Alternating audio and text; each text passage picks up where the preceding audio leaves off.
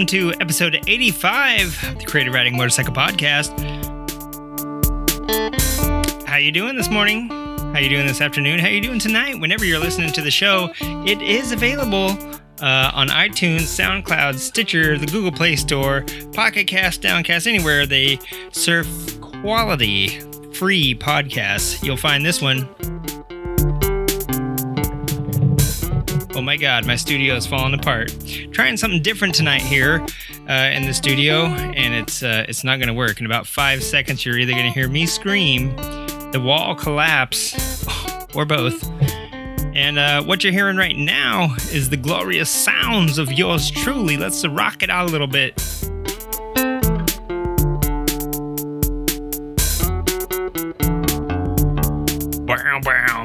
That is a 1962 Silvertone Sears edition. You could only get them for two years, I believe, in 61 and 62. It's the brown sparkle metallic, and it came with a matching amplifier. You could get them out of the Sears Roebuck catalog uh, back in the 60s, made in Neptune, mm, Neptune, New Jersey, I think, and uh, recorded on a what is this thing? It's a um, Zoom PS4 which is the uh, Porta Studio. And uh, yeah, so little accompanying drum beat, me on my old crummy guitar, just noodling around, not re- not even really trying. It was too damn hot to try today. So anyway, if you got some cool music you want to make, if you can noodle around like that, probably much better than me. I, oh my god. Here it comes. Here comes the walls. As the talking head said, the walls come crumbling down think uh, Guided by Voices had a song like that too. Hang on one sec. Let me fix the studio. This is gonna take a minute. Um, yeah, I better fix this before I kill myself. And let's just hit the regular intro music. What do you say?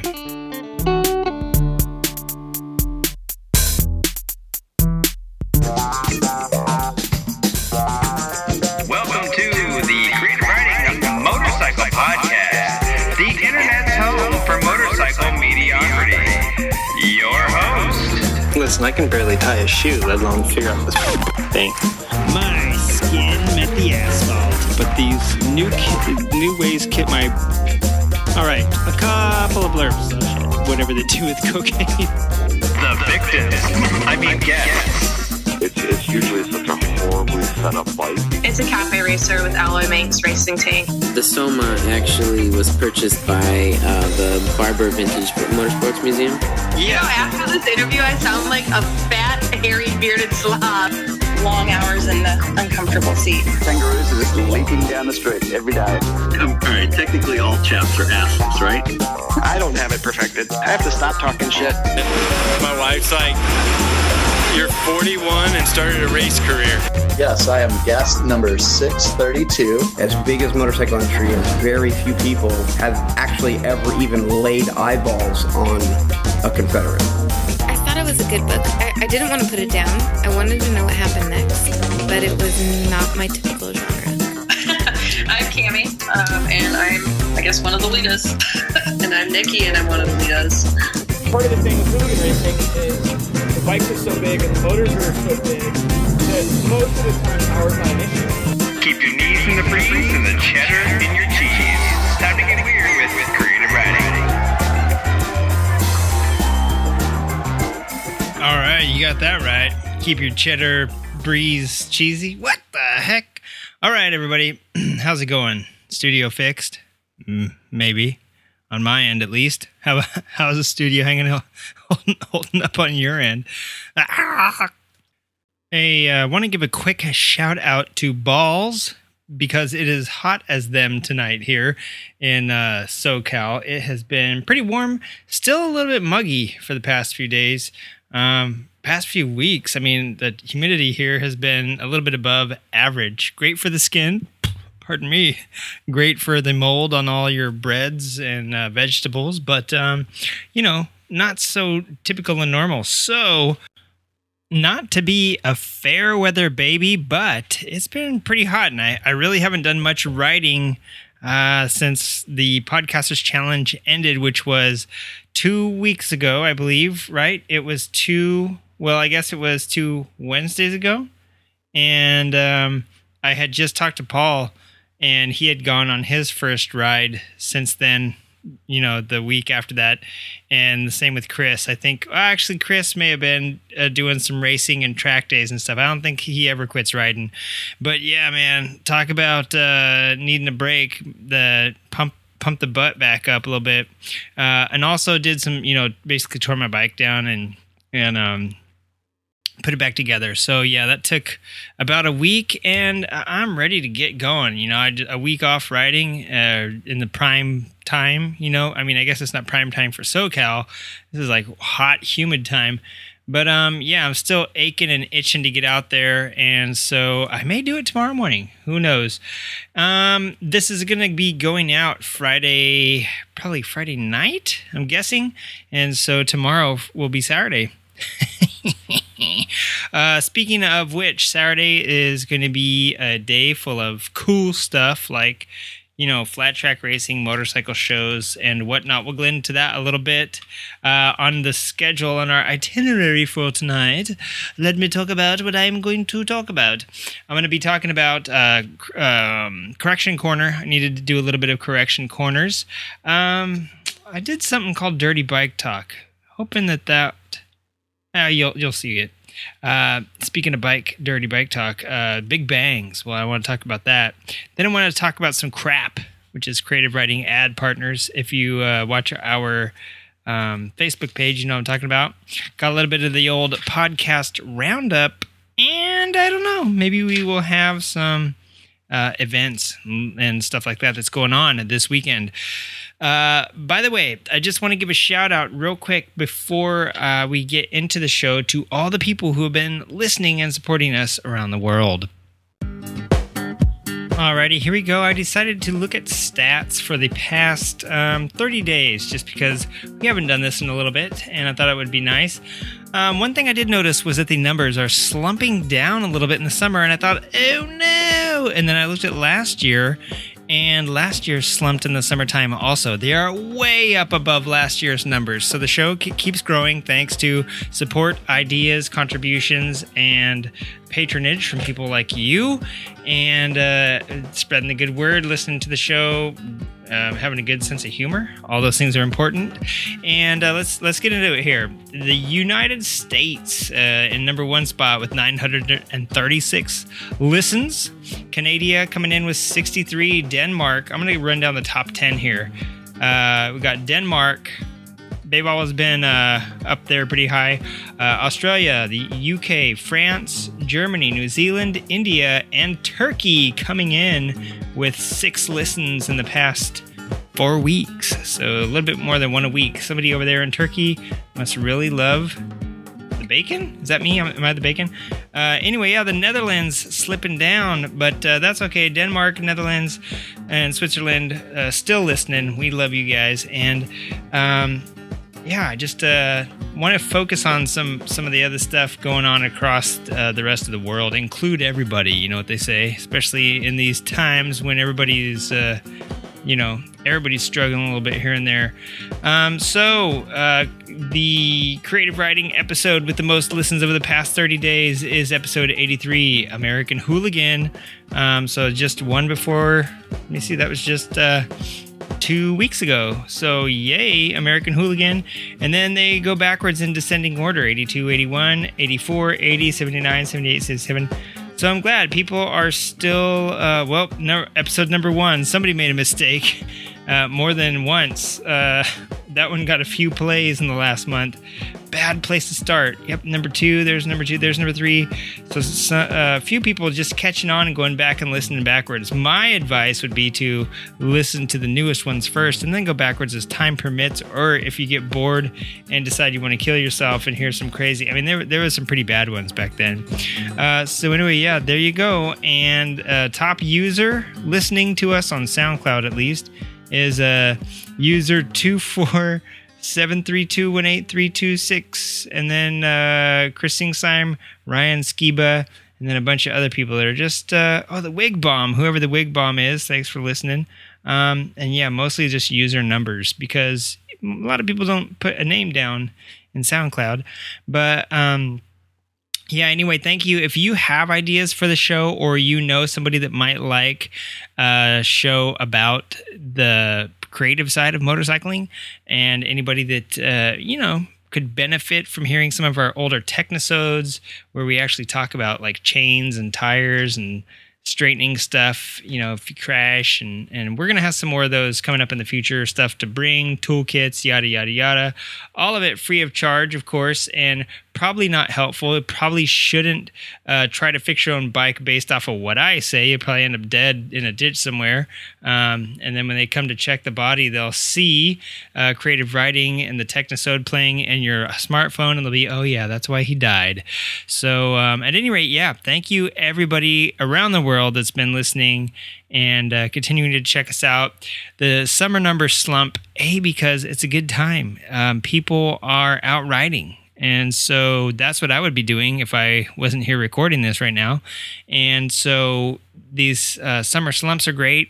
Save them for, you know, cool uh, autumn nights or winter nights when you're holed up in a, a log cabin surrounded by snow and uh, yeah, listen to them then. But anyways, get out and ride, have some fun, do some great stuff.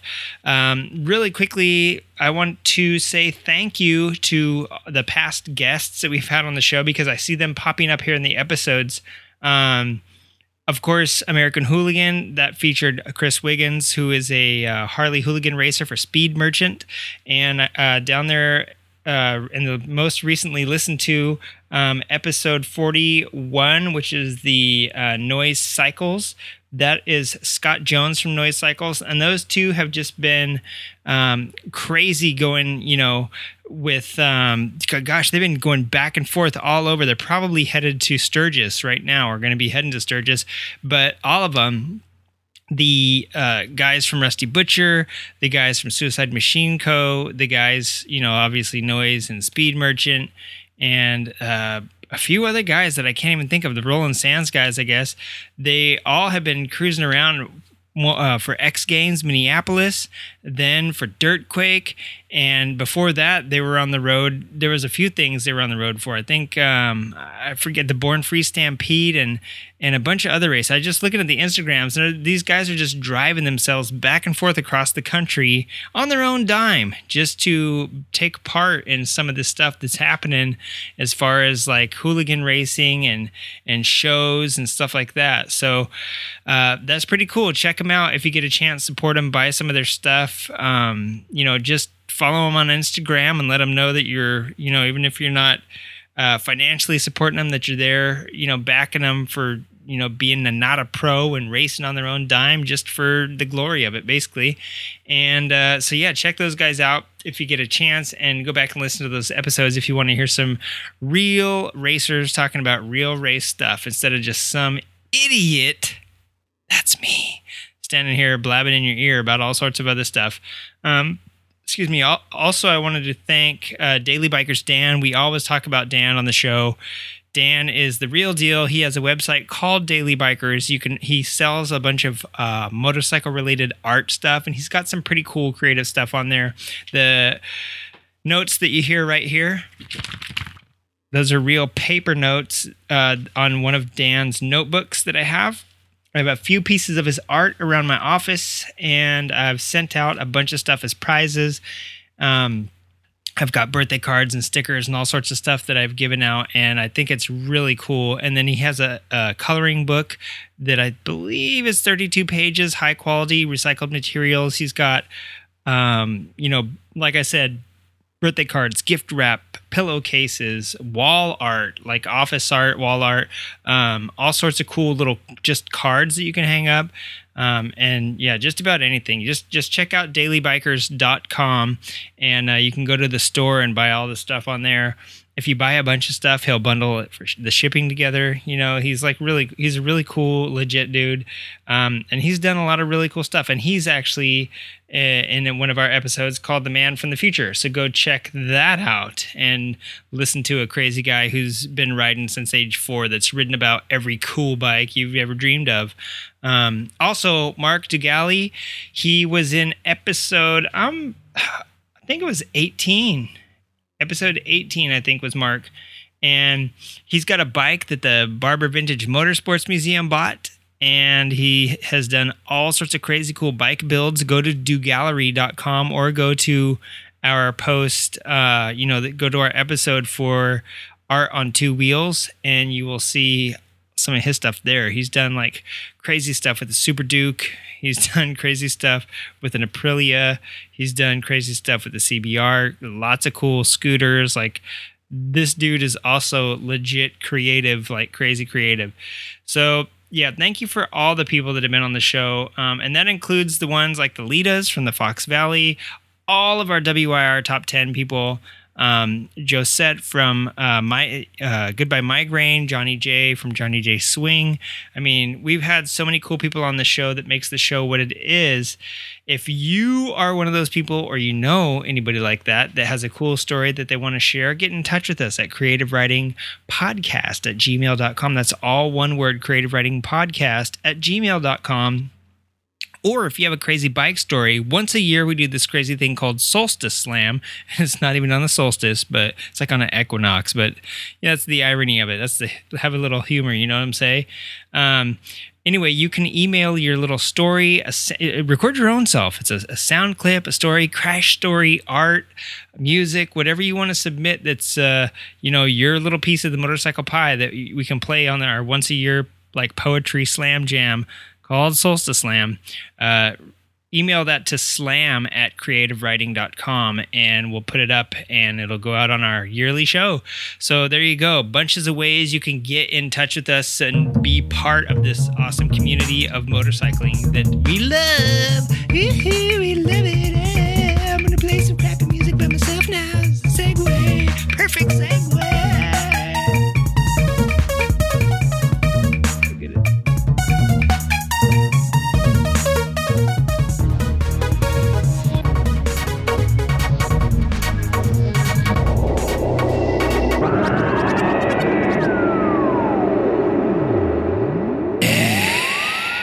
Totally in space, bro. Hey, so first things first, 17 minutes in, and uh, I've only blabbed a little bit about everything else besides the show. Let's get into this week straight up and away with uh, episodes five's edition of Correction Corner. I wanted to make a corrections about some stuff I said last week, and as you know, I often usually say the wrong stuff. So here I'd like to make good on it. Last episode, I I talked about the Harley debacle that's going on right now, and I said briefly, like uh, out of the whole thing, the one sentence that came out wrong was that I said, "And Harley shutting down its York, PA plant, or Harley shutting down in York, something like that." Uh, that is not true. In November of 2015, uh, the York, Pennsylvania plant employees were notified that Harley Davidson would move its Softail bike production to the Kansas City plant. Uh, the York, PA jobs are moving to Kansas City, and York, PA will still produce touring bikes and trikes. Their workforce will re- be reduced by, you know, XXX number, and uh, coincidentally, at the Kansas City plant, XXX number, the same number, will be uh, starting. So basically, they're just transferring uh, Softail bikes and stuff like that production over to Kansas City. Uh, the York plant is not shutting down, but they are in fact cutting jobs. So um, it's kind of like what's been happen- what happened in Detroit during the auto um, and the steel work and all that stuff.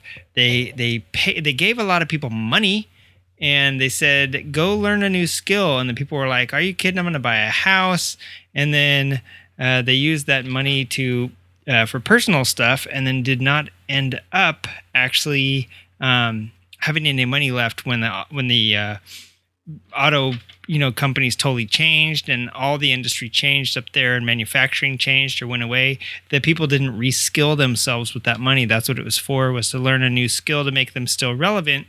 And instead they thought my job will never go away. And so here we have a, the case of 2015 harley was already saying you know we're going to be laying stuff off. Go listen to last episode. We break down the numbers um, also, what else did I say? That Audi is not selling Ducati. I said that they may have not.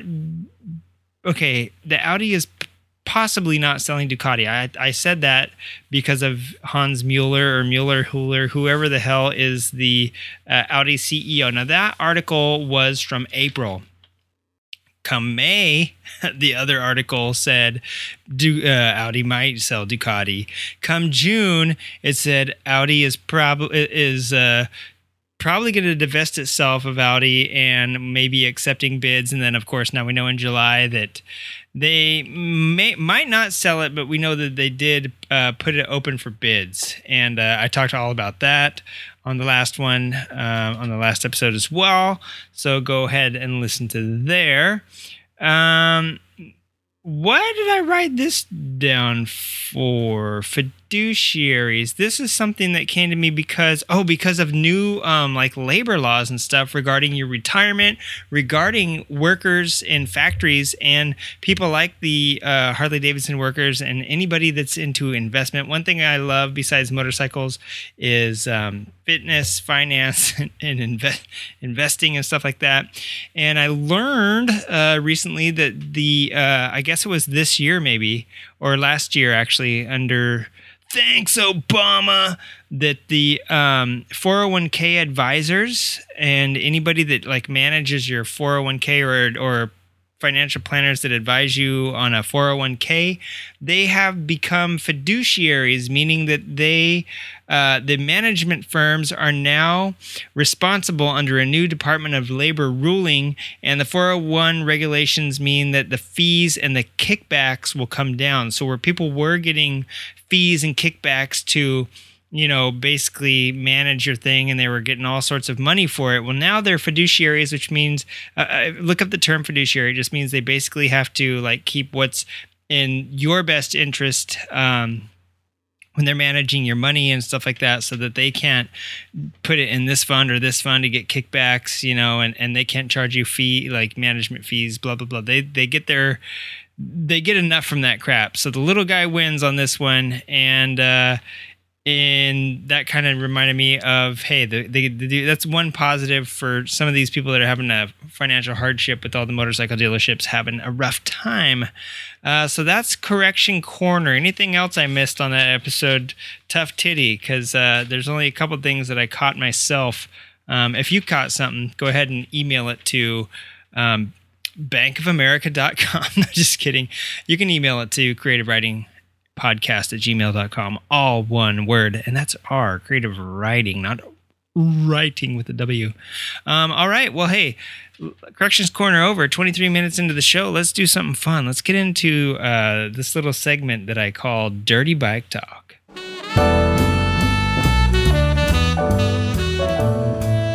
Hey, hey, it's midnight in the Creative Riding Lounge where everybody's breath smells like nitrous oxide and everybody's butt smells like distressed hipster leather brown seats. Why don't you make yourselves comfortable while I pour us some race fuel?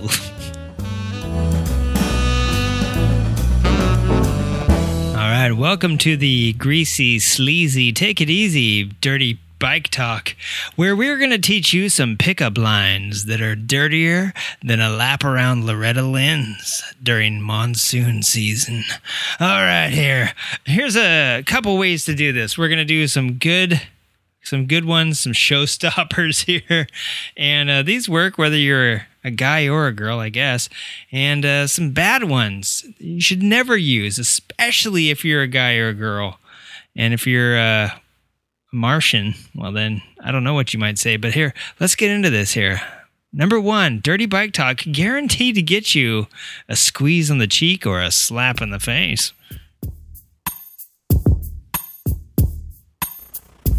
Hey, girl. If you were a flat track, I would stick my tire in your groove. Oh, that is a good one. All right, I'm liking it. I'm liking it. All right, now let's do a bad one. Um, I want to ride you to the gas station and put my gas hose in your fuel tank and, and fill you up with some gas. If that's okay with you. Oh man, terrible. So terrible. That's not dirty bike talk. That's terrible gas station murderer talk. Ugh. All right, let's get it back to a good one. All right, let's try a good one here. You remind me of a knobby tire, round and bumpy in all the right places. Woo, girl. You're like olive oil and avocados. You got that good fat. Mm, round and bumpy in all the right places. I like that one. Now let's get to a not good one. Um, hi there. If you know, if you were a tire, I'd put my rim in you. Gross, dude. That sounds like you're gonna put a butt in someone. Your butt, dirty butthole inside somebody. That's disgusting. Let's try this again the right way. Girl, you're like a CRF 250R. Easy to lean over and get dirty. whoa,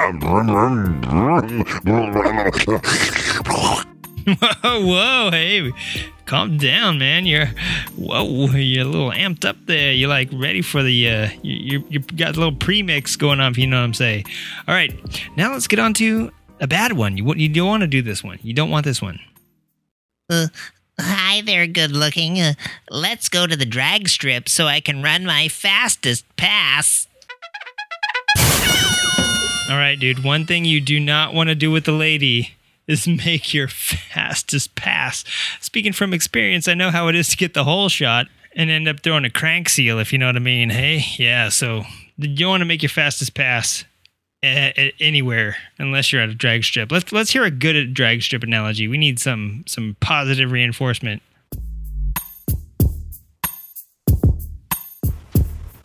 Hey there. Yeah, you. You're so fine. I'd like to bring my drag back to your strip and light up the tree. Oh, do I smoke after sex? I don't know, I've never checked before. Smoky burnouts, baby. Whoa. I need to do one of these in a female. I mean, not me. The guy that's doing them needs to do one of these in a female voice because these are some pretty good ones. I'm sure there's a joke about a strip and some other stuff in there that uh, could translate over pretty well for girls. Uh, let's let's go uh, for bad one now. Bad guy, you do one. Wow! If you were a bike, I could set my fastest lap time ever. You getting tired? You've been doing burpees in my mind all day. All right, that was dirty bike talk. Probably never ever do this segment again. Uh, guaranteed to get you a bang. Probably bang of the gavel as they throw you in jail for assault because those were not very good. Even the good ones were not very good. Speaking of bangs and big bangs, uh, I wanted to get into some big bang. You ever heard of a big banger? And I'm not talking about the stupid skit I just did. Uh, I'm talking about the type of motors that uh, we have in motorcycles, big bangs. It's not just a theory of how uh, our universe is possibly created, and it's not just a syndicated sitcom on television. It is also a type of motor that produces incredible, incredible results. And it got me thinking about uh, everyone's been talking and crying about Indian winning Harley Davidson recently. And uh, another listener actually submitted some stuff. Um, I believe it was for last Solstice Slam, um, after Solstice Slam, even maybe. And he was talking about his bike company. If he were to have like bajillion dollars to spend on on making a bike, which we know that that's probably what they cost, one point six billion at least. What, what's Ducati worth again? Uh, anyway, what it you know why certain type of motors seem to be prevalent and why other certain types maybe aren't. And I kind of wanted to break it down and distill it a little bit better. I am no disclaimer right off the top of my off the top of my head and out of the front of my mouth.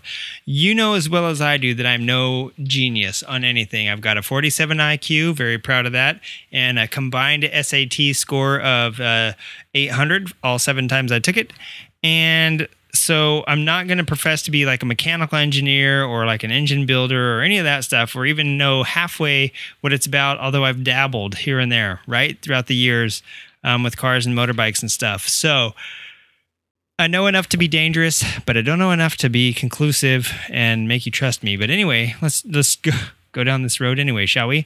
So uh, the Big Bang and traction and stuff like that. I wanted to talk about why we don't see like inline fours in flat track racing and even in like some road racing and stuff how engine characteristics um, because of this thing called the big bang um, is actually a little bit better or you know a little bit different and i'm not like into all the MotoGP like you know crazy engine configurations and counter rotating mass and blah blah blah but it all does play a part in it and i'm probably going to have to pause and look back at my notes for some of this stuff but um, right off the bat i wanted to talk about uh, some of the differences that Harley Davidson and Indian have, and why everyone's crying over Indian coming out and winning this year. You know, back to back to back to back, almost every single time in the uh, flat track series. The uh, American flat track series, that is, and uh, obviously not the hooligan flat tracks or local flat tracks or anything like that. So it's a very limited number of Indians that are winning, but people are still in an uproar about it, and they're wondering when is somebody going to come in and knock this Indian wrecking crew off of their damn uh, high horse here off the block. And so we're going to talk about those differences in the very last thing. Right off the bat, I want to talk about uh, traction, firing, crank degrees, all that great stuff, and uh, why we use twins for flat tracking. And it kind of goes back to uh, the early days of racing. Most motorcycles, board trackers, and all that stuff were V twins. Um, and there were some singles, I'm guessing, you know, and we still today, twins and singles is about all we have. We have also uh, all sorts. If you go back and look through the last few years of flat track racing in particular, you'll see that we've had. Uh, you know, parallel twins in uh, BMWs, Triumphs, um, Kawasaki Ninja won last year, um, Yamahas, you know, all that sort of stuff. We have V twins, of course, with mostly Harley Davidsons. I really can't think of anyone. Uh, the Ducatis have an L twin, and yes, there are some Ducatis, even a 1200 Multistrada that's racing. And you'll see in a minute why that is fair, even if they're racing against like 650s and 750s and stuff like that. So, right off the bat, do you know how an engine works? If you don't know how an engine works, let me tell you really, really briefly. You put gasoline in the tank, that in effect grows this magical sort of food, and these little elves run around in your engine. And that's how an engine works. Um, actually, there are a few things that we'll get into in a minute, but you need to know that there's four uh, on four strokes. We're going to talk about specifically. There are four strokes of the uh, the piston or the crank and, and all that great stuff. Um, when the piston's at the top, then we call that top dead center. When it's at the bottom, that's called bottom dead center. And keep in mind for later, we'll talk about in a second, that these are the periods when your piston's not moving, kind of at rest because it's changing directions. And, you know, when you take into account rotational mass and like, uh, you know, momentum and inertia and blah blah blah all that stuff you know that comes into play later and but let's just get down to the strokes shall we there's uh intake there's a what suck squish bang blow right? So on the first stroke the piston goes down. And it, what happens is the intake valve opens then and it sucks some air in as that vacuum as the piston's moving down the cylinder. It's just like pulling a like a uh, a needle like a plunger on a needle or something like that or like a um what are those things called? A syringe. So you're sucking stuff in, you're sucking air in, air and fuel. And then the valve closes as the piston comes up, and that's the compression stroke. Boom. It ignites at the top. The uh, well, you know, let's say at the top, it ignites the uh, the spark plug, blows up that compressed air and fuel, and that is the uh, the power stroke, which is now going down.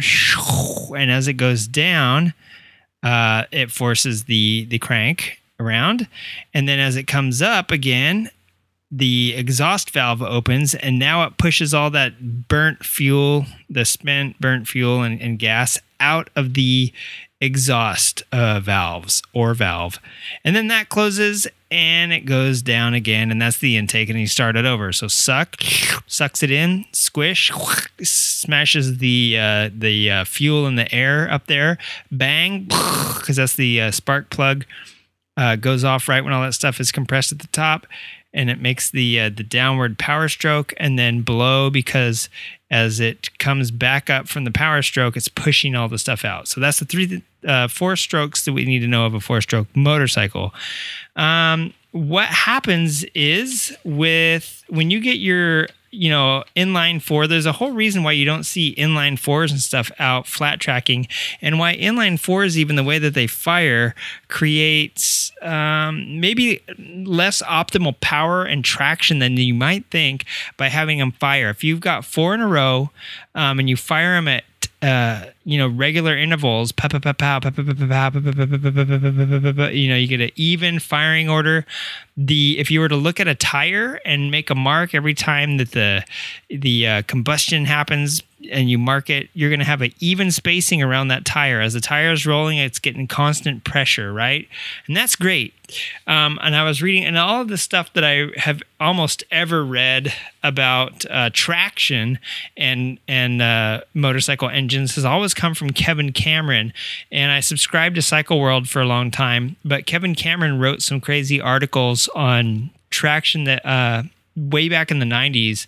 Never, I obviously didn't read them then because I was too busy fighting in the Civil War. But uh, what happened was I went back and I've read them since, and they're super, super fascinating. And I just recently read something that he wrote on traction uh, again and it kind of got me re-looking at some of this stuff and all excited because I've, I've never talked about it on the show. But if you look at um, certain twins and certain singles there's something that he recently brought up when he was there's a, a video i can probably link to it. It's um, from Brad Baker. He's sliding his 450 sideways, and this thing is going sideways around the track. And basically, what's happening is this thing is bouncing so bad. You've seen, if you watch the X Games, you know how bad that track was. Freaking Jeffrey Carver bunny hopped his, you know, 300 pound motorcycle uh, off of a bump there. And if you saw the X Games last year and the year before, man, it was like a rodeo. I think Mees threw a chain, or Baker threw a, Mees threw a chain. Yeah, because it was that. I mean, that's how bad they're jiggling around. Um, and Bryan Smith, I think, won it last year, and it was looking like a. Uh, uh, just like a rodeo going through there. Bryan Smith or freaking Jared Mees won it last year. I forget. I was watching them both as they're coming through and sliding the bike sideways. There's hopping. So uh, Brad Baker on a 450. I don't know exactly what uh, track, but it, what what the point was that the Kevin Cameron was making is that these bikes are hopping and bouncing and sideways nonetheless, and they're still getting traction to go forward. They're not sliding out. They're not low siding. They're not, you know what I mean. They have adequate tr- adequate traction to keep going around the corner and actually turning while the wheels are bumping and they're like leaned over. The sidewalls are basically bumping. There's not even enough pressure for the shocks and the forks to compress. Like that's how little available traction they're getting, but somehow they're turning. And so how does that happen? Well, it all has to do with the firing order. I just mentioned that um, you know basically why you don't see inline fours in and flat track at least is because bikes and flat track are really meant to come off the corners. Um, they're really meant to corner well. That's where you get all that's why you get sideways. That's where you you know you do most of your passing unless you draft down the straight, but you usually do it into or out of the corners, right? Um, I mean, there's some straightaway drafting that happens, but you got to get a good drive out of the corner to get that even started. So flat track bikes aren't really made for like top straightaway speed. They're actually kind of over revving uh, once they drop into the corners, and they tend to hit their peak uh, revs before they even get to the corners because that's they're not like a, a sport bike where you might be on a road road course where you got to like you know shift down and go through some like chicanes and S's and curves, and then you're going to hit this long straight where you need to be be able to keep making power way up into the 200s. You know what I mean? So basically, they need to make all of their torque and grunt and get all of their traction down there in the corner. So how one way to do that, and even Honda figured it out with the uh, in the 90s with the I think it was 92 when their Big Bang motor came out. What they figured is that you can take a four cylinder and turn it into a twin or similar to like a take a twin and turn it into a single. Why would you do that? Why would you take four beautiful powerful strokes and turn them into one or two? Um, and the the reason is is because like I said if you take a tire and you mark every single time that the uh, um, the spark plug fires and you're getting power delivered, you're getting constant power. And what that does is it means that if you're getting so much power that you're breaking the wheel loose, because now we have to think about coefficient. Uh, uh let's talk about pavement. Let's not talk about flat track. Uh, on pavement, you got to think about the coefficient of friction. You have to think about your contact patch. You have to think about uh, interestingly enough, um, Kevin Cameron wrote an article on bias versus bias ply versus radial tires. And when radial tires first came on, lots of people were high siding. People weren't able to ride the two stroke um, GP bikes anymore because they were insane. They were like tossing people off left and right. If you know anything about the GP bikes, or you go back and and um, listen to people talk about them, they'll always talk about what a handful they were, how people were amazing riders back then, blah, blah, blah, blah.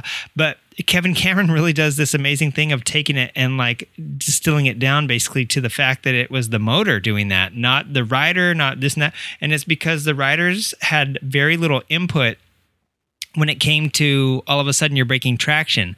Where with the Big Bang motors, they did. And I'll tell you why uh, right now. So, on a bike that's breaking traction, where you're getting all those even firing uh, order, you know, firing uh, intervals. It, the tire starts to break traction and there's nowhere for it to catch up because the next one's right on the way. The next uh, boom, the next power pulse, boom, the next power pulse. And by the time you lose traction, it's over. And especially with those new tires that didn't uh, input as much. I guess the bias ply used to be able to, you'd feel it kind of coming out and you'd like let off the throttle. And that's back when they used to say, oh, before electronics, when the rider had control, blah, blah, blah. And um, the rider's wrist was the throttle control, you know, was this traction control and all this great stuff. Well, when radial tires came on, uh, according to this article by Kevin Cameron, things went out the window because no longer did the tire feed back that information to the rider. And the way that they kind of uh, counteracted that was uh, the fact that they could make these motors now with this thing called the Big Bang. And I'm finally going to get to it for you. And that's where you take, uh, of the four cylinders, you can take two and fire them together and you basically turn it into like a, a four cylinder twin. And what that does, especially depending on how you time it in the rotation and the fact that certain twins are used for racing more than others, and it seems to be, oh, why? I always see these cranks and they always say that they're this uh, either parallel twins with a 270 degree crank. Like 270 is really uh, common, or, you know, a 360 is really common, 180 is really common. Why are these common? And part of it is because of the the traction that they provide in different uh, scenarios. And so you might see off-road bikes all have uh, twins with like certain crank degrees or certain timing or crank rotations and stuff like that. And then you're like the road bikes have like the total opposite of that. Well it's because on the road they're giving you constant power and you're gonna have to they have traction control nowadays so maybe they don't you know you don't need to worry about sliding out and crashing as much but off road, you need certain power characteristics for traction and torque and to get you up a hill or to get you through some slippery dirt and all this stuff. So let's talk about it. Finally, let's get to it. And I'll, and I'll uh, kind of clue you in on what the Big Bang does. So, the Big Bang, whether you have a twin and you're firing both cylinders at the same time, or sometimes they'll fire them quickly after each other, not not right after each other, or like you have a, uh, 45 degree V twin like the XR uh, 750 Harley Davidson's had for a long time. If you look at those, one that's like a, a, cutaway or like a diagram, you'll see that the they share like a crank pin and they're and they're so they're pretty close. It's the angle of the V there that's making them offset from uh, and like the crank offset that's making them um, follow each other in quick succession. I forget how close that firing order is, but it's really fast. Um, so they act kind of like a big twin pushing I mean, a big single almost pushing that around. And sometimes they call that twingling when you take a twin and you make it pump like a single. And also when you take a, a four and you make it bang uh, like a like a twin.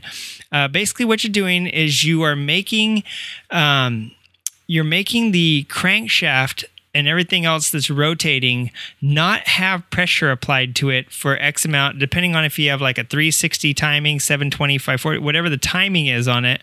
Um, rotations of the crank before it hits another power stroke what you're letting those tires do is you're letting the tires uh, roll and use that momentum and inertia and all that stuff um, the crank momentum the inertia all the the rotating forces of the motor without having another power stroke trying to break those tires loose.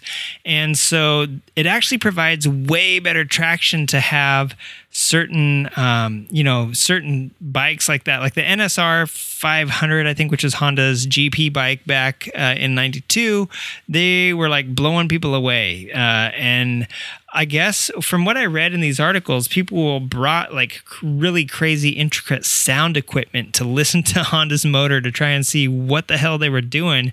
And then everybody started catching on and they staggered the um, their their timing and their crankshafts and stuff to make them more like these giant twins, you know, two stroke twins or whatever. It doesn't uh, it doesn't matter as long as the you know what the engine configuration is as long as you're firing it like that. And what it does is it has there's a couple things going on. And one is that, like I said, it creates this crazy amount of um, free space where nothing's happening and you think well that's weird but if you think about it the tire has complete control and there's still rotational uh, things happening, rotational mass happening inside the motor. And uh, like I said, inertia, momentum, rotational forces, all this great stuff. Heavy. And that's why uh, weighted flywheels make a difference. You might think, oh, a light flywheel, spin up real fast and this and that. But heavy ones actually I don't know if this is 100% true, but um, they use different weighted ones for different, uh, you know, so they would swap them out, or some people make ones that bolt on the end of a crank, uh, different like weights there, so that you can adjust the amount of, of uh, spin and stuff that occurs, like momentum and inertia, and get the best out of it for to kind of tune it for different um, situations. You're thinking this heavy crank, but dude, it's spinning around, giving your tire, uh, it's powering your tire because the piston isn't basically it's just free free rolling and free rotating so basically they would have a lot of power coming out of corners and stuff and it would allow guys to hook up and it would allow guys to get good pulls out of corners um, and it would allow people not to break the rear tire loose on uh, street bikes because you don't have this constant like there's no time for the tire to recover let's say. And the tire just like you know you can talk all you want about engine building and there's a reason that tire manufacturers and tires and everything else gets just as much of attention in racing. And it's like a really not a sexy part to be the tire tech but it's like probably the most important thing because it's what's holding the bike to the ground and is affected by every other force on the bike whether it's braking leaning uh, engine input and sometimes all that stuff at the same time. Rising uh, you know weighting and unweighting of the bike by hitting a rise or a dip in the road or on the course or whatever it is. So you think of all that stuff and the tire is ultimately where this goes to. And the tire is what needs to stay in contact with the ground as much as possible. And if you have all these um, irregular intervals whether uh, you know the big bang was cool because if you if you look at like one bang for every 720 degrees of crank rotation, you'll see that there's not quite as many around your tire as if you had marked one where every uh, inline four cylinder, if they're all like a like a flat plane or cross plane and stuff like that, and you mark it wherever one hit, you'll see a, a regular firing pattern with the timing and everything is you know is basically at regular intervals, there's never a time for the tire to ro- uh, catch a break. And that's great if you've got that power managed and it's getting input all the way and there's constant traction there. But once you slip, you know, change the temperature of the asphalt, put some water down, put some dirt on it. You know, if you're on, if you're racing on dirt, maybe like supermoto and stuff like that, you're in for trouble because you're going to be breaking loose left and right, and the tire's never going to be able to recover. You're going to be scrubbing speed everywhere and have a loss of handling. And, you know, maybe that's why in MotoGP, some of the heavier bikes that were more powerful, you know, or super, super tuned like the Ducatis and stuff, the tires would go because they used it all up trying to keep that power, um, you know, in the tire on the road under control. And then once it's gone, it's gone. And then now you have all that power just breaking that thing loose all the time. And you need a way to shut it off and make it like a big bang. And so, big bangs, like I said, uh, the Yamaha um, the crossplane that came out in the R1 wasn't really a big bang, but I saw this really cool uh, computer like. Uh, sh- uh, well, it was an illustration of a whole bunch of things going on. First of all, it was the uh, you know the the rotational uh, mass and vibration from the engine and the crank and everything that rotates.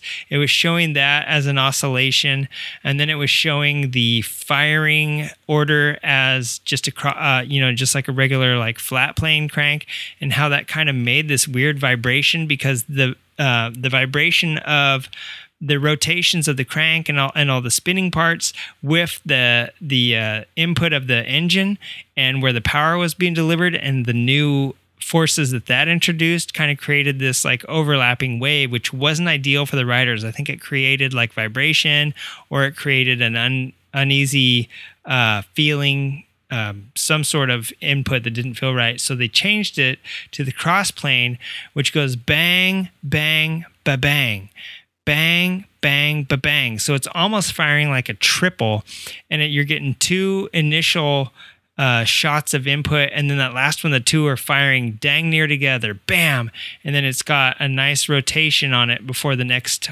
single power stroke kicks in. And of course, since it's not that much power as the two together or nearly together, you're kind of getting like imagine a kid, um, imagine you have a bicycle tire or your bike's flipped upside down on its back with it on its seat and handlebars, and you're hitting the front wheel and you can go bam, bam, bam, bam, you know, and make it spin, or you can go bam, bam, and then use both hands, wha wham, bam, bam, wha wham. So you're keeping it spinning with your single hit, and then when you use both hands and hit it together, like ba bam, you give it this like crazy pump until your hand can get back. So that's basically what it's doing. It's not too much input for the tires to break loose, but it's just enough to, to have the best of both worlds, like a big bang, getting a bunch of input into the the uh, motor and getting that you know momentum and inertia built up and the rotational forces, and then having two little sustaining ones to help keep that until the next big bang comes around. And that's what Yamaha or Honda had figured it out. Uh, a lot of people started doing big bang motors. Um, they kind of went away from what I've heard because you do also have unwanted vibration when you, especially if you take a twin and you fire them both at the same time. I mean, that's a hell of a lot of input onto the crank and everything else at one time. So the vibrations that you might get from a thumper, imagine that doubled in a four cylinder that's firing uh, two at the same time. So like the two outers and then the two inners, um, or a twin that's firing both at the same time. I mean, you're compounding all the vibrations and the rotations, and they need to counterweight it and all this other stuff to overcome some of the crap that was happening. But at the same time, you are getting one glorious like input of power and basically getting the letting the tire spin freely off of the momentum and the inertia after that which means that it has traction that whole entire time. Moving from the motor to the tire and the weird traction that Kevin Cameron noted way back in his 1992 article, and recently watching Brad Baker last year on the 450 cruising around a track sideways he noted that that's partially due to the way the motor, you know, the traction that the tire is experiencing is partially due to the motor. You bam, and you're going around the corner, and now the bike's just bouncing, and the tire is touching as much as it can without any input. So, therefore, it has the ability to grip even though it's on the ground like half the time and in the air half like it's literally bouncing that fast and that much that it's on the ground as, as much as it is in the air but it still maintains enough traction to go around the corner because of that big bang action. So that made me want to talk about twins and singles. That's why they're so uh, you know in racing flat track at least. That's why they are so um, you know widely used and it's partially because of the torque that they give off of the turns and the power and the traction and that's all important in dirt tracking you really need that and you don't need a whole bunch of horsepower you're on dirt Um, you know, you can only go as fast as the tire in the dirt. That's one thing about road racing, and one thing about dirt track is road racing. If you get a long enough straight, you can build a fast enough motor. You can keep uh, you know, you can just make a tire that can handle the heat and the speed, and you'll be able to keep pushing those speed limits up. But on dirt, you might get lap times down. You might find a little bit quicker ram around the course, but you'll never be able to get more traction out of dirt if it's like the perfect dirt. And you'll never, I mean, unless we're talking like you make a five mile long racetrack, right? I mean, that's the only way the dirt track speeds are going to be going up and they're going to be needing more powerful bikes. So at the time being, they basically needed the same power as they have for like the last 40 years. And I wanted to talk quickly about um, the Harley versus the Indian that everybody's crying about. And Harley dominated for like 40 some odd years with the the XR750.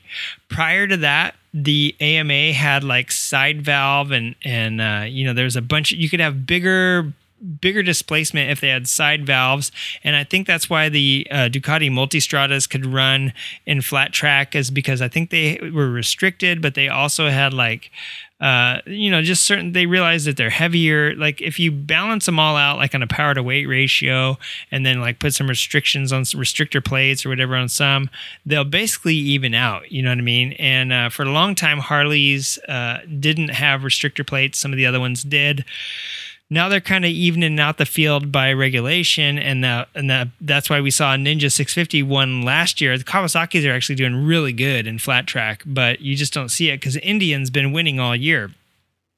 Um, now let's get to that. I wanted to say that you know, back when the KRs basically became obsolete and side valve stuff, I don't remember if they outlawed it or if they just said you cannot have um, you know side valve stuff anymore. It's you know the motors are just going to keep getting bigger and that's not fair for the class. All right that's right. I have my notes right here. I whipped my notes out. Um, so the the ama grand national championship class c rules were introduced in uh, the 30s and they didn't get revised until like the mid 50s but they were limited uh, flathead or side valve engines to 750s and other modern stuff like the overhead valves that were coming on were limited to 500s and you know that was great in the 50s but then you get into the 60s and of course like japanese and british bikes um, start using way more overhead valve stuff. And they you know they're like we're not you had to have 200 motor that's always been a thing for racing. 200's been the homologation number for a very long time. And it was also for the ama you had to have 200 of these bikes made uh, for homologation in order to be able to race them in the class. And you know, it's the 60s. Like we were just about to get into the 1000s and the 750s, like going, cra- everyone going crazy on these things. So the other people were like, listen, man, like the, the British manufacturers and the Japanese manufacturers, they're like, we don't want to keep making these like little 500cc bikes for, to stay racing. You know, we're we're kind of we're branching out, and the customers want this, and for us, it makes more sense to like make all this stuff, especially like probably after the war and everything. Like, you know, you don't want to waste a bunch of time making a bunch of junk with materials that you might not have or resources. And people, the market obviously drives what is going to sell. And then usually you try to race what you have on the showroom, right? And so all this pressure led the AMA to say, all right, well, no more d- divisions we're just going to make the the class 750 and of course then you see like you know crazy stuff showing up from triumph and uh, other stuff from honda and stuff like that. So uh, that basically was the uh, the british marques we're gaining not only influence but kind of you know rationalizing hey we don't want to keep making 500s people are, are looking for bigger bikes now and then of course the 60s was like when all the 750s went crazy and so um, even i guess Mert Lawwill try to get the ama to stick with the ruling, but they're like, listen, to be fair, let's do it. So the XR had to be designed. And I think in 70 and 71, they were t- terrible. Those two first years, I think they that's the year they called them like the waffle iron or something like that because they just like overheated, and they were iron heads. and the motor was made of aluminum. Uh, they revised it, I think, in like I said, 72 or something like that. And from 72 until last year, that XR750 won more Grand National Championship titles than probably. I mean, I think there was a spate, uh, uh, just like road racing in the 80s. There was a couple Honda and Yamaha years, but as far as flat track, Harley has been the dominant force for over 40 years, like 42 or 45, something like that. So basically, Indian comes out and, and they said the Indians coming big last year. If you if you paid attention to this stuff, see flat track didn't catch on. A lot of people, a lot of other podcasts started covering flat track this year, so it wasn't really a big deal to them. But last year was a big deal for me because I knew Indian was coming on. I'd seen Indian race at a couple of the Ivy League events, and they just sounded so insane. And I knew that there was something special about them and the way they sound, and something they must be doing with these things because they looked ripping. Even the Scout, you know, the Scout ones, the Scout hooligan bikes, those are pretty rad looking. And excuse me, and not only that, they sound awesome. And I think you heard last year when I played, uh, I took some audio from one of the races I went to, and you could hear the Harley roar versus the Scout like high pitch rip. You know what I mean? So I knew something definitely was was coming in with Indian, and they said Indian's coming big. You know, somebody I forget who was in the racing world said that. Uh, but they kind of warned Harley Davidson, you know, they're coming, they're coming hard, they're coming big. They designed a motor from scratch, and so I looked at a, I looked at some of the stats uh, for Harley's XG, and I also said a few episodes ago um, who why I thought Harley wasn't maybe doing so good, and I mentioned Davis Fisher. I totally forgot Brandon Robinson. I said I said Davis Fisher as a Harley factory rider because he is the one that tested the XG. I guess they brought him in just as a test rider um, last season, and he did. Pre- I thought he did pretty good on it. Um, I mean, it was cool to see him out there doing that, and then Joe Kopp brings the Indian, um, you know, to uh, the God, what was that? The Santa Rosa, right? And um, or, or Sacramento. I forget which one um, Joe Kopp brought the Indian to, but he you know came out firing. I think he was in the lead for a little bit, and I, if I remember correctly, he finished third. But the thing is, is that you know these guys bringing these new bikes out and testing them, and they look pretty strong. They have some crazy differences. And let's get into those differences right now. And this is probably why the Indians, all of them, all three of them, the Indian Racing, Indian Motorcycle Racing, backed by Allstate, which is Brad Baker and Bryan Smith, and the Rogers Racing Indian of Jared Mees. Uh, the Wrecking Crew, this is probably why they are winning these races because uh, let's start with Harley first and uh, work our way up to why Indians taking the lead this year. So Harley Davidson, the XG 750, um, they they said, you know, when Vance and Hines first saw this bike, I watched these videos on on them talking about it. When they first saw it, they said, "Dude, we can't make a racer out of this." And eventually, they started working on it, and they got excited. Um, it's a 60 degree V twin, liquid cooled. And they said this is the first time a bike like this has made the main in 42 years because uh, Davis Fisher made the main event on it. I'm going to say it was Sacramento. I, am not 100% sure, but it was last year when it made the main on its uh, debut. And they're like, dude, this, uh, one of the Harleys you know, a new Harley hasn't made the main in 42 years. This XR has just been kicking such ass. So it was really impressive for it to come out. But uh, some notable differences obviously, the liquid cooling. And there was a, a, a crash a few, um, I, I, forget if it was Arizona, but um, Kenny Coolbeth's water line came off, sprayed water on the track, and I think it took out Brandon Robinson and Kyle Johnson so he basically took out not only his bike, but he took out his crew right behind him. Um, they weren't coming in first or anything like that anyway, but it's not- notable that just their luck just can't quit going sideways for them. Even though in flat track you go sideways. See what I did there? Uh, so anyway, yeah. So it's got a 60 degree V twin liquid cooled.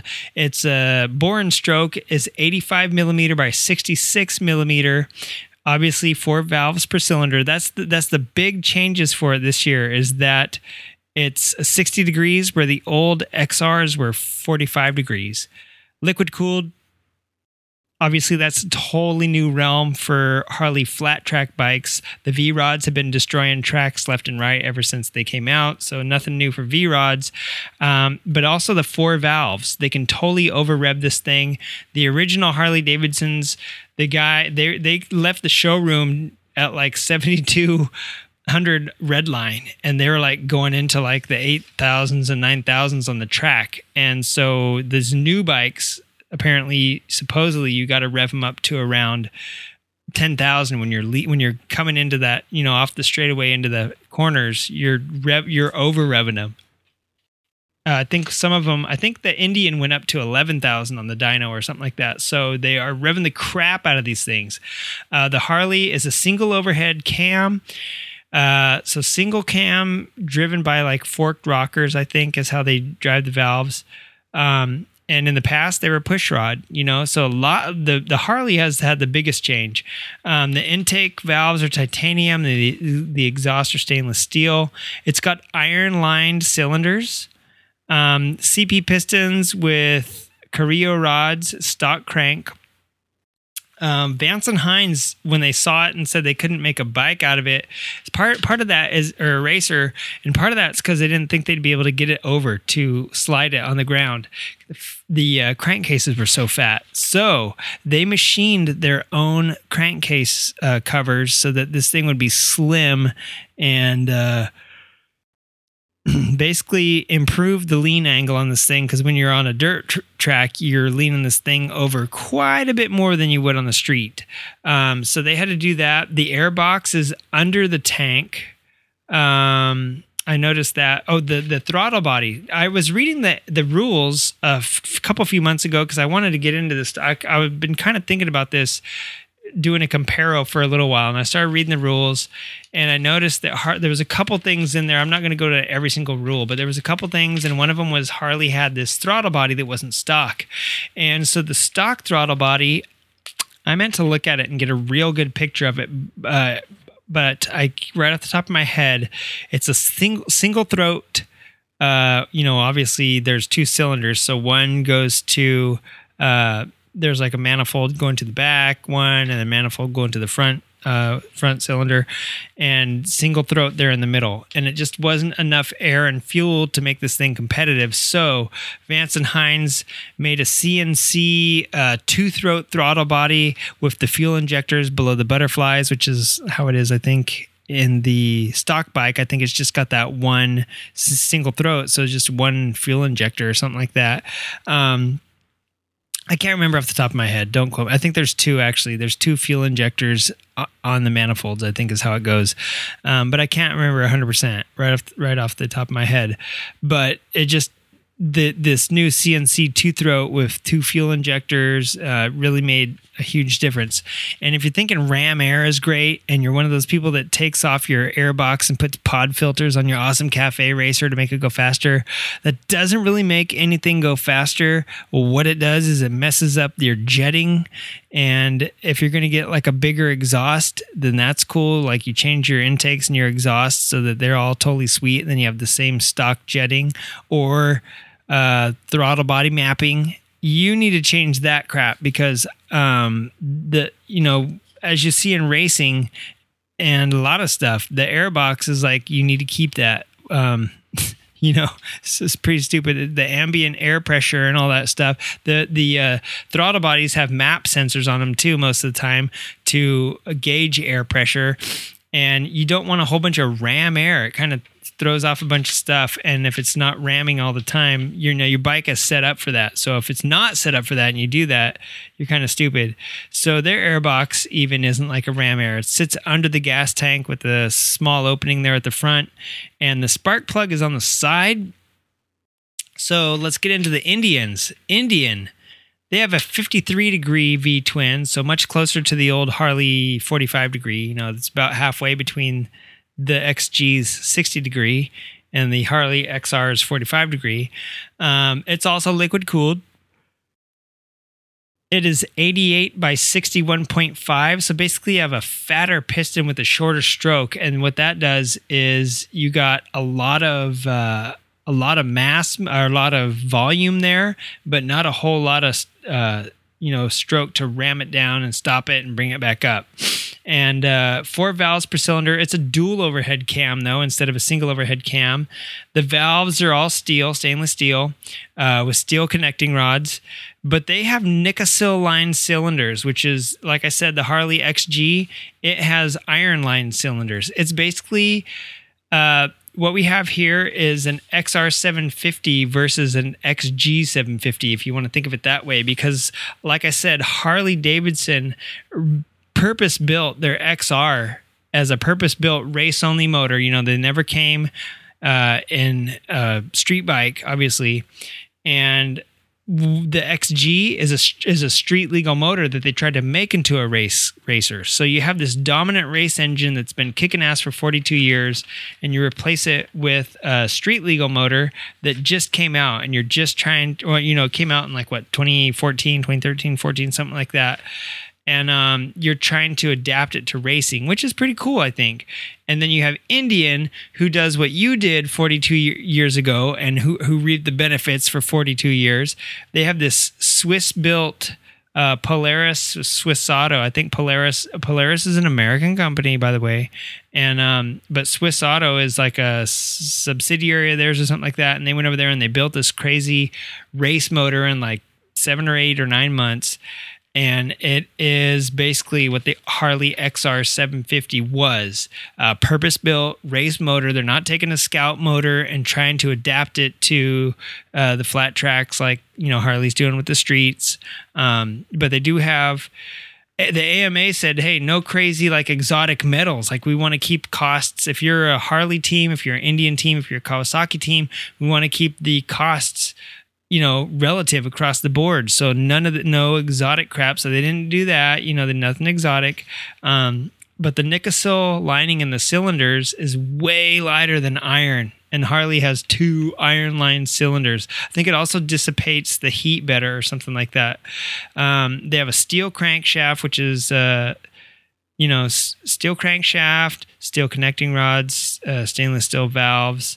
Um, the spark plugs are directly in the center, facing down almost flat to the um, pistons. So I don't know if they're. There's a bunch of things working against Harley this year. Why they may not get onto the podium next year either, and it's partially because they dropped their race only XR 750, which has been developed for 42 years, because it can't be developed anymore and it's a problem. And I have a feeling that they're going to be successful with the XG. There's a lot of hooligan racers that have been uh, getting them and, and, fooling around with them. A lot of tuners. Obviously, Vance and Hines is in charge of their factory racing stuff. So I have a feeling they will turn the corner on this and they'll get it down and they'll figure out how to. Uh, modify it over the next couple years and who knows i mean they didn't win, they didn't get the xr right away that came after the kr uh, started, you know, having troubles and and and uh, you know, there started to be faster 500s. You know what I mean? So we'll see what happens. But Indian being on top, everybody crying about it. The yet to yet to realize that Indian did what Harley did for 42 years, which is make a race only 750 motor. Um, and Indian came out swinging, and boy, they sure hit it out of the park. And we'll see what happens next year. I mean, next year is what it is. But um, but yeah, that was just a few things I wanted to talk about as far as the Indian versus Harley. I didn't really cover the traction and the big bangs as much as I probably should have and as much as I wanted to, but I hope I got the the idea. I mean, I didn't want to go crazy into it, but I did want you to get an idea of kind of how traction plays into flat track and why we don't see like, you know, screamer engines versus big bangers out there. Um, and it's because the twins deliver a much better um, traction curve. And if you had an inline four out there on the track, you would just you'd not go anywhere. Like ironically, as fast as it would be and as much power, there's a reason why the dudes that race R sixes on hooligan run what your brung days don't go anywhere. And it's not just because they're on street tires. It's because there's so much power going to the dirt, the tire can never hook up. So uh, that is that. Let's move on to the podcast roundup. If you want me to go into depth on like big bangs and traction, and all that stuff in a future episode, email the show.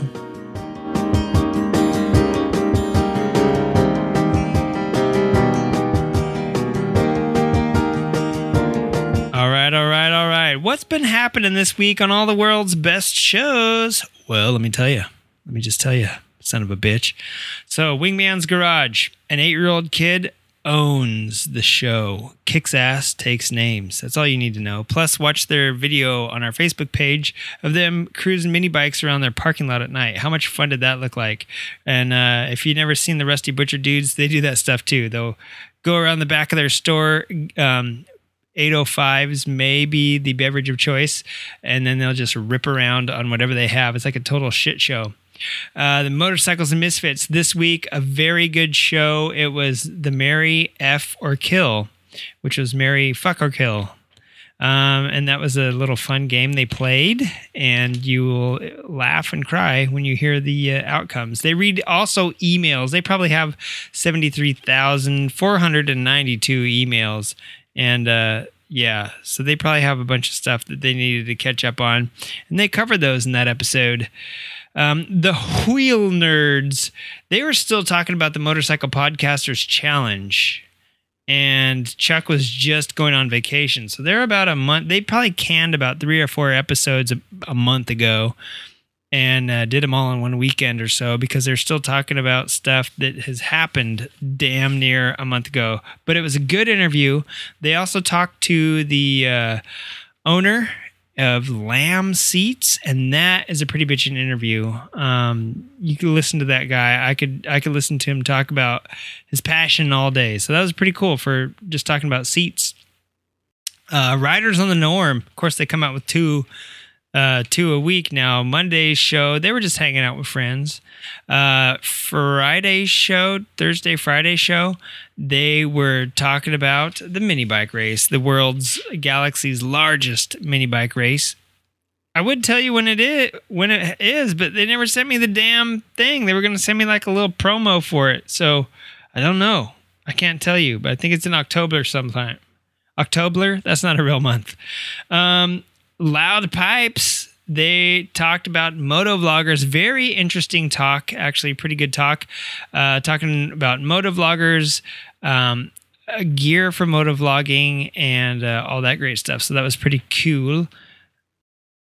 The uh, Adventure Rider Radio podcast, they their episode was called "Finding Your Way: Motorcycle GPS Apps and Paper Maps." I think I couldn't read the rest of their title, but uh, I didn't get a chance to listen to that one yet. But they've been having some really great, great episodes recently, so I would definitely check that one out. The Throttled podcast uh, was back, and they were talking about bikes and rides. What else would you talk about on a motorcycle podcast? Um, Motorcycle Man was out, and they actually talked with some dudes that make some films for like a motorcycle film festival. I think the one in New York was going down, but uh, these dudes were riding from like Canada or the Arctic Circle actually down to. They were doing basically like the tip to tip. Um, now I'm probably going to Tierra del Fuego, but they were talking about their epic trip that they're going to have, and they're filming it, and they're going to release it uh, as a movie after they get done filming it in a couple years. So that was a super interesting to hear about all the stuff they plan on going through from the Arctic freezing, like sub-zero temps where like gas and oil can actually start to freeze, to like you know the hottest hots of South America. I'm not just talking soccer. There was a false neutral that came out on Monday, but I didn't listen to it because it was said in the description that it's talking about Ducati, MV Agusta, Harley Davidson, and BSA, all of which I have no I have no care. I don't want to hear any more about Harley Davidson and Ducati and Harley and MV. Like the three like literally most unrelated things ever that I could listen to. So I didn't listen to that episode, but I'm going to go back and listen to it this weekend when I have some spare time. And finally, front end chatter last week. Uh, they talked a lot about the fun stuff that they do over there in uh, England. And I think they talked about R 1200 GSs a lot and they plowed through a bunch of emails. So that's a really good episode, too. Go check it out. That's going to about wrap it up for our podcast showdown, hoedown, bro down.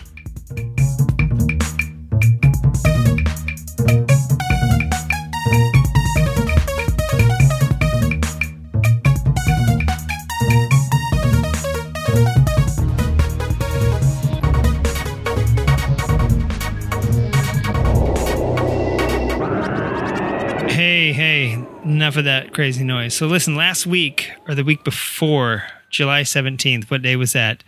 We had a little post on our Facebook page stating the following. You've been hired as a creative director for Creative Riding Ad Partners, crap for short. And as the director, what would you have preferred for the dude to see the end at the end of this hipster short showcasing the endless pursuit of feelings? Um, and basically, what it was was a link to a film uh, for Ray Ban um, called Motorcycle, and uh, the responses were priceless. I would like to read them here.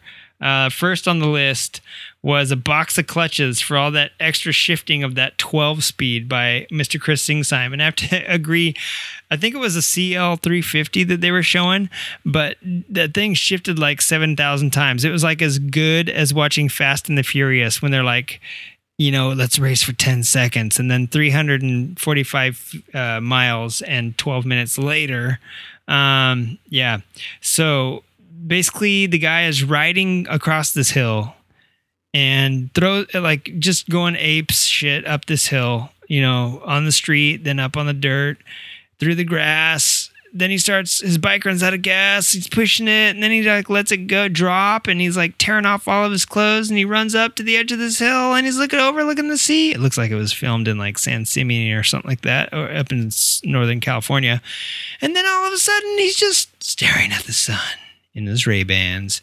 And I was like, what was the point of that? And then I figured out, I learned it was for Ray Ban. And they just wanted to show you some dude, some hipster dude on a motorcycle and finish the scene with his, his uh, Ray Bans looking at the sun to prove that they really are sunglasses.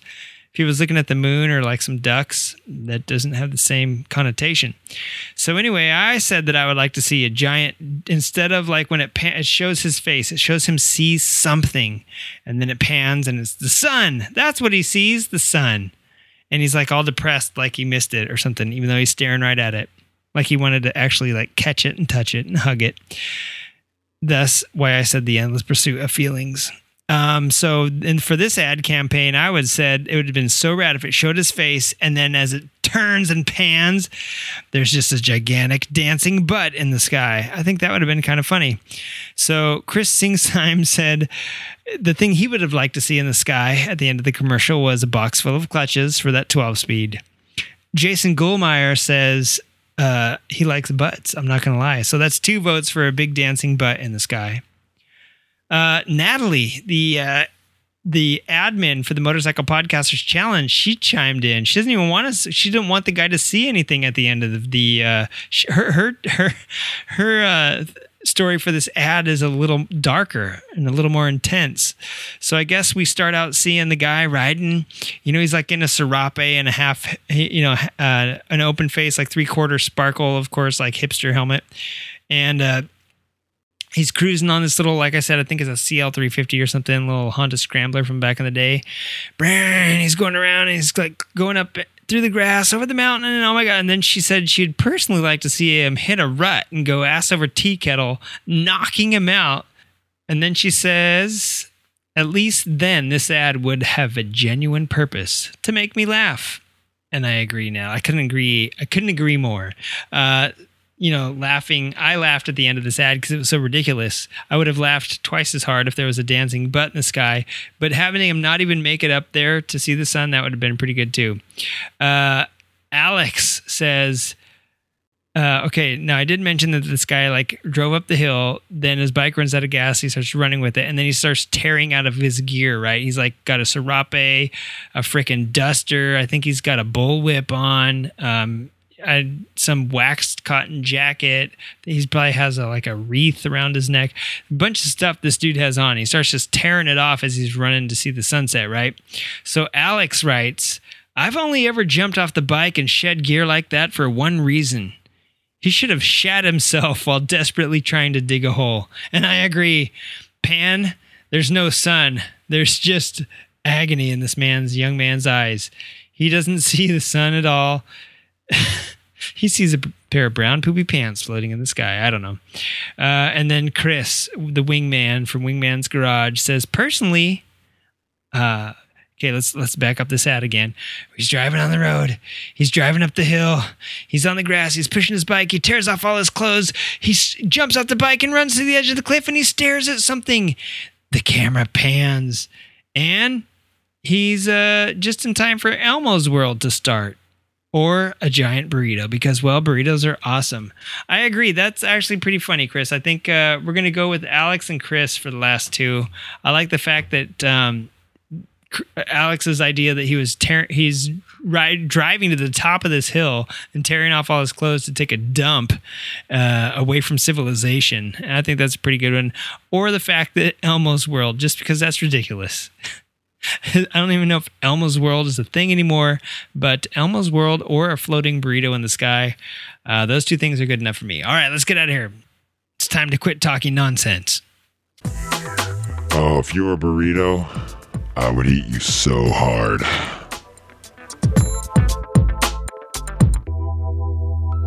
All right, so you're probably going to want a bunch of stuff to do this weekend and next week, right? Let me give you a lowdown on a couple things. I don't know everything that's happening, but I do know a few things.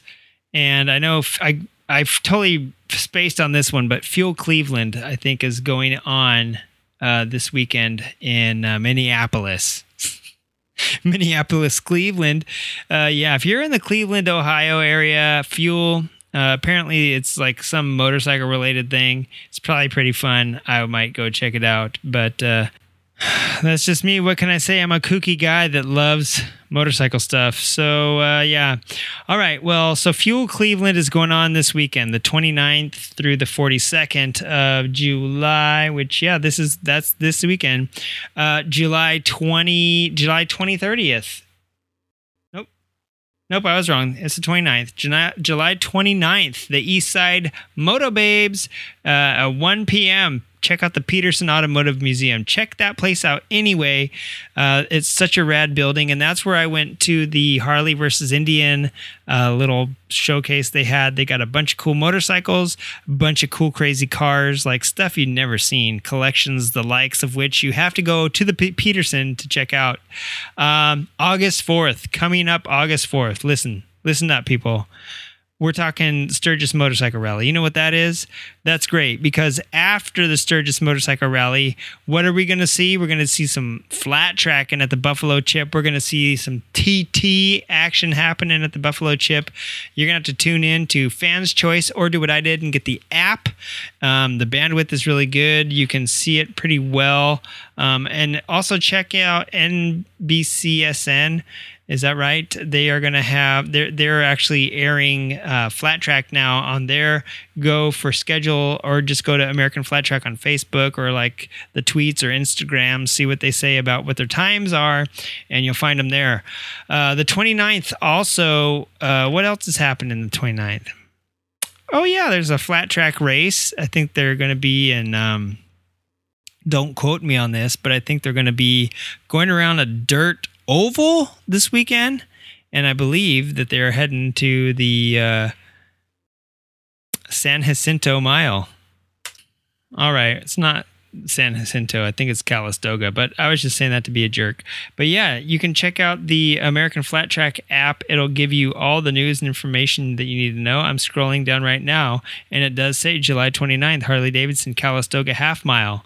August 6th, the Buffalo Chip TT presented by Indian Motorcycle. August 8th, the Harley Davidson Black Hills Half Mile at the Black Hills Speedway, Rapid City, South Dakota. August 13th, the Peoria TT. You heard me talking about that about six and a half episodes ago. They changed it. Uh, for the 750s, and that is going to be an awesome one. So, for the next uh, four races, you're really going to want to pay attention because Calistoga, it's a half mile, it's going to be leading into a TT for the two, uh, singles, and the Black Hills half mile at Sturgis, which is always an event to behold for the twins. And boom, the TT. So the next three is going to be nuts. Then after that, Springfield 2, so yeah, we'll get into that when we get into that. So after Sturgis, uh, August twelfth, Southern California Flat Track Association out at Perris, I believe, is having round six of their goes. Uh, if you go out there, beware. Do not uh, don't be too loud. They will kick you out. Uh, we're having some great, great stuff coming up in September. I cannot wait to talk about that. So I will talk about that. Um, not this month. We'll wait. We'll wait till next week when it's August, and we'll get into what's coming up in September. Uh, the Litas Fox Valley. I believe they're having something on August. If it's not the first, I believe it is. It's going to be August first. They're having a little parts gathering, parts talk, and as always, the WIR top ten bikes. You know, we love those guys. They always have their drag racing events on basically the first Fridays of the month. So, God willing, and the Mondon't soon, uh, uh, August 4th, we'll see if Michelle Mankowitz gets knocked off that top spot as the girl in charge, the HBIC of the senior bike class, WIR top 10 bikes. I think Dylan T is the HBIC on the stock wheelbase class. Only time will tell. Maybe they won't get rained out this time. It is August in Wisconsin, after all.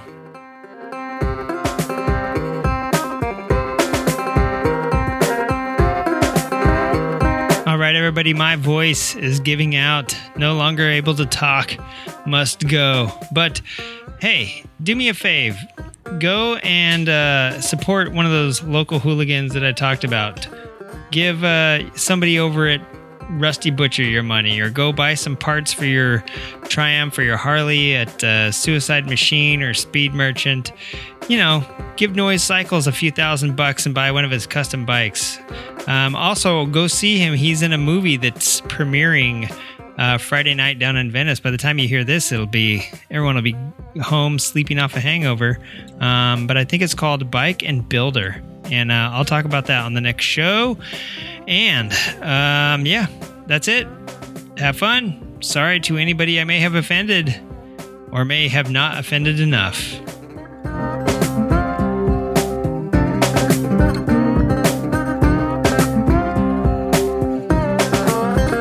If you need to catch us, follow us on the Instagrams, Creative Riding Podcast. Check us out on Tumblr, creative riding.tumblr.com.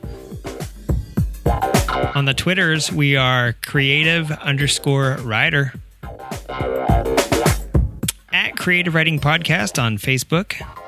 www.creative-riding.com. And uh, anywhere else you might be able to find someone cool smoke signals, carrier pigeon, let them know. Email us creative riding podcast at gmail.com. Maybe we'll see you this Sunday at the SoCal Swap Meet in Long Beach.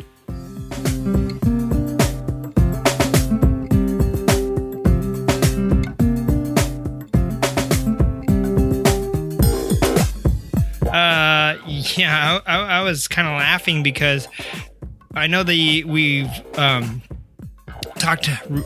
Well, uh, let's get. Oh my god. Um, by the wrong stuff, I mean the opposite. God damn. Uh, which is also one of my favorite motocross tracks that I've never been to.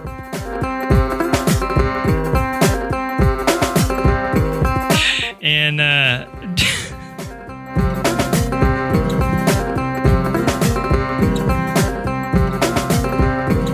uh, girls bring their drag bike. Hmm. And I.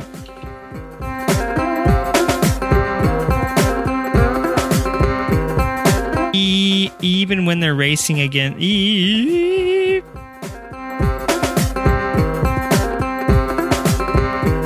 Is for big and beefy, baby.